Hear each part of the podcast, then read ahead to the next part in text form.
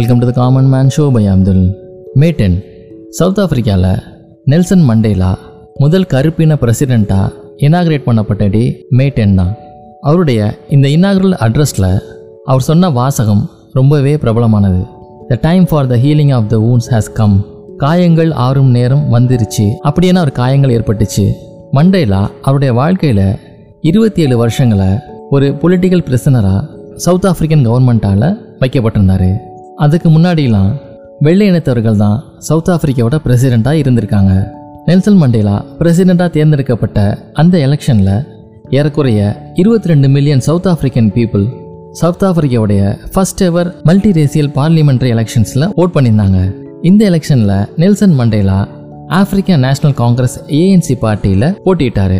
ஒரு மிகப்பெரிய மெஜாரிட்டியில் வின் பண்ணி பிரசிடெண்ட்டாக தேர்ந்தெடுக்கப்பட்டார். மண்டேலா நைன்டீன் எயிட்டீனில் டெம்பு அப்படிங்கிற இனத்தில் பிறந்தவர். இவருடைய தந்தை வந்து அந்த இனத்தோட தலைவராக இருந்தார். ஆனால் நெல்சன் மண்டேலா அவர் ஃபாதருக்கு அப்புறமா டெம்பு பீப்புளோட சீஃபாக இல்லாமல் லாயராக உருவானார். நைன்டீன் ஃபார்ட்டி ஃபோரில் ஆப்பிரிக்கன் நேஷனல் காங்கிரஸ் ஏஎன்சி அப்படிங்கிற பொலிட்டிக்கல் பார்ட்டியில் தன்னை நினச்சிக்கிட்டாரு இந்த ஏஎன்சி அப்படிங்கிறது ஒரு பிளாக் பொலிட்டிக்கல் ஆர்கனைசேஷன் இவங்க பிளாக் பீப்புளுடைய ரைட்ஸுக்காக போராடுற ஒரு பொலிட்டிக்கல் ஆர்கனைசேஷன் ஏன்னா சவுத் ஆஃப்ரிக்கா அப்போ ஒயிட் ரூல்ட் கண்ட்ரியாக இருந்துச்சு. இன் நைன்டீன் ஃபார்ட்டி எயிட்டில் ஆஃப்ரிக்காவில் நேஷ்னல் பார்ட்டி அப்படிங்கிற ஒரு ரேசிஸ்ட் பார்ட்டி பவருக்கு வந்துச்சு. அப்போ அவங்க அப்பர்த்தியாய்ட் அப்படிங்கிற ஒரு விஷயத்த நடைமுறைக்கு கொண்டாந்தாங்க இதுக்கு மீனிங் என்னன்னு பார்த்தீங்கன்னா அப்பார்ட்னஸ் அதாவது இந்த அப்பத்தியார் மூலமாக கருப்பின மக்கள் எல்லாமே அந்த நாட்டில் தனியாக ஒரு பகுதியில் அவங்கள ஒதுக்கி வச்சாங்க. வெள்ளை இன மக்களுக்கும் இவங்களுக்கும் தொடர்பு இருக்கிறது துண்டிக்கப்பட்டுச்சு. ரொம்ப கம்மியான இன்ட்ராக்ஷன் தான் வெள்ளை இன மற்றும் கருப்பின மக்களுக்கு நடுவில் இருக்கிற மாதிரி பார்த்துக்கிட்டாங்க. இது மட்டும் இல்லாமல் இந்த ரெண்டு இன மக்களுக்கும் செப்பரேட்டாக பப்ளிக் ஃபெசிலிட்டிஸ் இருந்துச்சு. இந்த அப்பத்தியாய்டு அப்படிங்கிறதுக்கு அந்த கண்ட்ரிக்குள்ளேயும் அவுட் சைட் சவுத் ஆப்பிரிக்காவும் நிறைய எதிர்ப்புகள் இருந்தாலுமே கூட ஏறக்குறைய ஐம்பது வருடங்கள் இந்த அப்பத்தியாய்டு நடைமுறையில் இருந்துச்சு. இன் நைன்டீன் நைன்டி ஒனில் தான் அப்போதைய பிரசிடெண்ட் அந்த எஃப்டபிள்யூ டி கிளார்க் அப்படிங்கிறவர் இந்த முறையை ஒரு முடிவுக்கு கொண்டாந்தார். இந்த அடக்குமுறைகளின் காரணமாக ஆப்பிரிக்கா நேஷனல் காங்கிரஸ் ஏஎன்சி ஒரு பெரிய வளர்ச்சியை கண்டுச்சு. மண்டேலா ஏஎன்சியோட ஒரு லீடராக உருவெடுத்தார். நைன்டீன் ஃபிஃப்டி டூவில் ஏஎன்சியோடைய டெபுட்டி நேஷனல் பிரசிடெண்ட்டாக அவர் உருவானார்.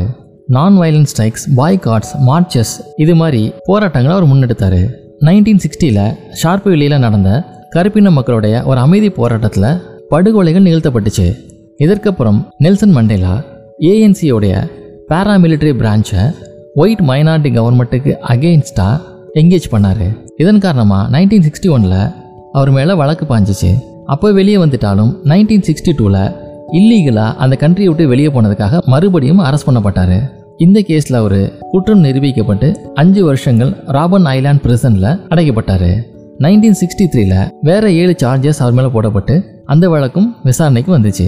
இதன் பிறகு ஜூன் டுவெல் நைன்டீன் சிக்ஸ்டி ஃபோரில் அவருக்கு லைஃப் இம்ப்ரெசன்மெண்ட் வழங்கப்பட்டுச்சு. மண்டேலா ஏறக்குறைய இருபத்தி ஏழு வருஷங்கள் அவருடைய லைஃப்பை ஜெயிலில் கழிச்சாரு. இதில் ஃபர்ஸ்ட் எயிட்டீன் இயர்ஸ் ரொம்பவே ப்ரூட்டலான ராபன் ஐலாண்ட் பிரிசனில் கழிஞ்சுது. இந்த சிறையில் அவருக்கு ரொம்பவும் சின்ன ஒரு செல் ஒதுக்கப்பட்டு அதில் படுக்கிறதுக்கு பெட் வசதி பிளம்பிங் இந்த மாதிரி எந்த ஃபெசிலிட்டிஸ் இல்லாமல் குவாரியில் ரொம்ப கடுமையான வேலையும் அவர் கொடுக்கப்பட்டுச்சு. ஆறு மாதத்துக்கு ஒரு வாட்டி தான் அவர் ஒரு லெட்டரை எழுதவோ இல்லை ரிசீவ் பண்ணவோ அனுமதிக்கப்பட்டார். வருஷத்துக்கு ஒரு தடவை தான் யாராவது ஒரு விசிட்டர் ஒரு தேர்ட்டி மினிட்ஸ் சந்திக்கிறதுக்கு அனுமதி வழங்கப்பட்டுச்சு. இவ்வளோ சோதனையும் தாண்டி உடஞ்சிராம ரொம்பவே ஸ்ட்ராங்கான ஒரு லீடராக நெல்சன் மண்டேலா இருந்தார். இதுக்கப்புறம் நைன்டீன் எயிட்டி டூவில் போல்ஸ்மோர் பிரிசனுக்கு அவர் மாற்றப்பட்டார். நைன்டீன் எயிட்டி எயிட்லேருந்து ஒரு காட்டேஜில் ஹவுஸ் அரெஸ்ட்டில் வைக்கப்பட்டிருந்தார். நைன்டீன் எயிட்டி நைனில் எஃப்டபிள்யூ டி கிளர்க் அப்படிங்கிறவர் சவுத் ஆஃப்ரிக்கன் பிரசிடெண்ட்டாக பதவியேற்றார் இவர் அப்பத்தியாயிட முடிவுக்கு கொண்டாந்தார்.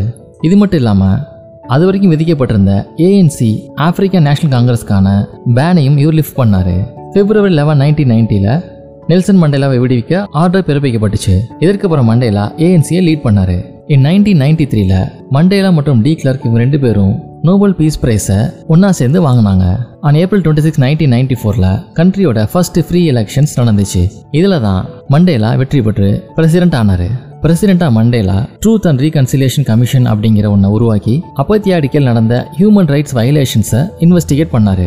இதுக்கப்புறம் சவுத் ஆப்பிரிக்காவோட பிளாக் பாப்புலேஷனோட லிவிங் ஸ்டாண்டர்ட்ஸை இம்ப்ரூவ் பண்ணுறதுக்காக பல இனிஷியேட்டிவ்ஸை அவர் டிசைன் பண்ணார். மண்டேலா பாலிடிக்ஸ்லேருந்து நைன்டீன் நைன்டி நைன் ஜூனில் ரிட்டையர் ஆயிட்டாரு. அப்போ அவருக்கு வயசு எண்பது. நெல்சன் மண்டேலா ரெண்டாயிரத்தி பதிமூணில் இறக்குற வரைக்கும் global advocate for peace and social ஜஸ்டிஸாக இருந்தார். இதே போல் இன்னும் இன்ட்ரெஸ்டிங் பேசுகிறவங்களை மீட் பண்ணுறேன்